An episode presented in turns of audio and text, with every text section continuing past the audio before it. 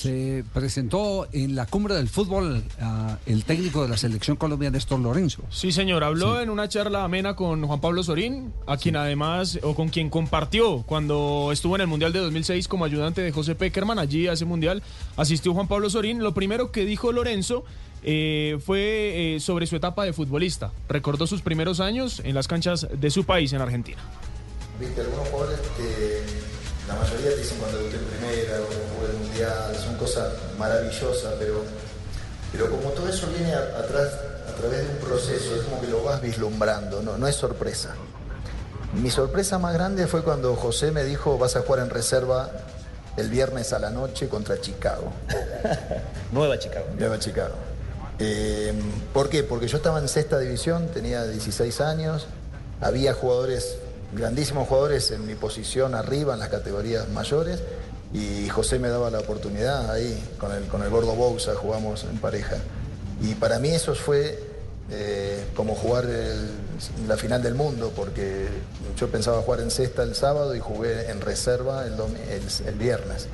Así que esa fue la, la noticia que me impactó realmente. Y después cuando, lógicamente, cuando quedas en la lista de un mundial, de un juego olímpico, todas esas cosas son satisfactorias, pero como que vienen atrás de un proceso que uno lo va vislumbrando, ¿no? ¿Y qué quiere Néstor Lorenzo? ¿A qué aspira con la selección Colombia?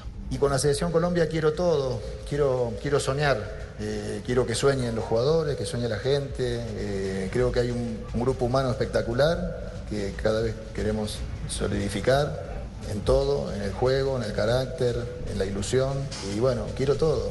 Si me conformo no, no puedo estar acá. Y también habló Detalle, sobre... es- esa pregunta la hizo Falcao, porque en la charla había personajes que hacían preguntas y esa pregunta de qué sueña con, con la selección la hizo Falcao García. Yo creo que también quita un poco de ese morbo que hay alrededor de que Néstor Lorenzo y Falcao tal vez no se lleven o ya no lo quiera, etcétera, Sí, etcétera. pero si habían llegado a ese extremo, no.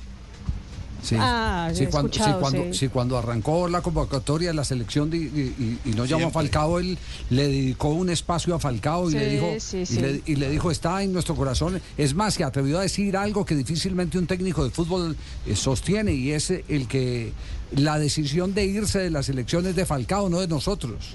De acuerdo. Depende sí. de Falcao. Entonces, cuando. ¿Estaba bien la Claro, relación? claro, pero súper requete bien. Sí, Sí, claro. sí, siempre.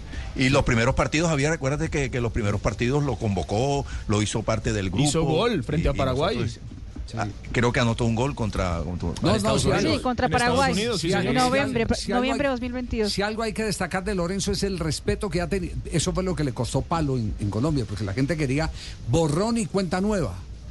Y Claro, Lorenzo era de, de- de la lógica que me parece Fue que es la más gradualista. Exactamente. Usted no puede, usted no puede poco. cortarle eh, el árbol frondoso, la sombra del árbol frondoso, que son los veteranos, a los jugadores que apenas llegan. Tiene que tener esa, esa sombrita. Y eso se va dando paulatinamente, se ha dado en todas partes del mundo. No solo en el sé por- fútbol. Sí, lo que pasa es que nos, nos volvimos todos tan, Empresas tan radicales.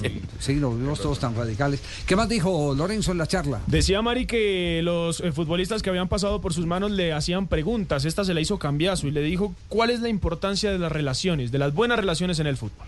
Bueno, las relaciones para mí son todo, ¿no? O sea, es un, es un, es un, un juego de equipo, debe haber muy buena comunicación, muy buen feeling, las cosas deben fluir.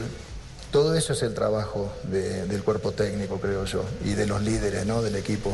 En todo eso tenemos que trabajar día a día para que, para que yo les digo siempre a los muchachos, eh, el equipo tiene que mostrar una, una única intención en cada jugada. O sea, se tiene que notar que si estamos atacando, estamos todos atacando, hasta el arquero. Hay una manera de atacar también para el arquero.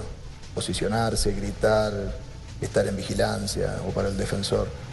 Y si estamos defendiendo, todos, todos en actitud de defensiva, agazapados o, o- replegados o, peleando la, pelota en el sector más adelantado posible, ¿no? Así que para mí las relaciones son todo. También porque hay que creer para, para, para ejercer un, determinado tipo de partido, de juego, un plan de juego, hay que creer. Eh, los jugadores tienen que creer en lo, que, en lo que les decimos y en lo que nos vamos a enfrentar. Para eso, para que tiene que haber un lazo de confianza importante ¿no? entre, entre todos y sobre todo la comunicación del cuerpo técnico tiene que ser clara y, y- Sobre ese tema, hasta con las manos usted puede romper la presión. Un arquero eh, que eh, se quede con la pelota en su propia área, con un equipo que está volcado hacia allá, si tiene un buen saque de manos,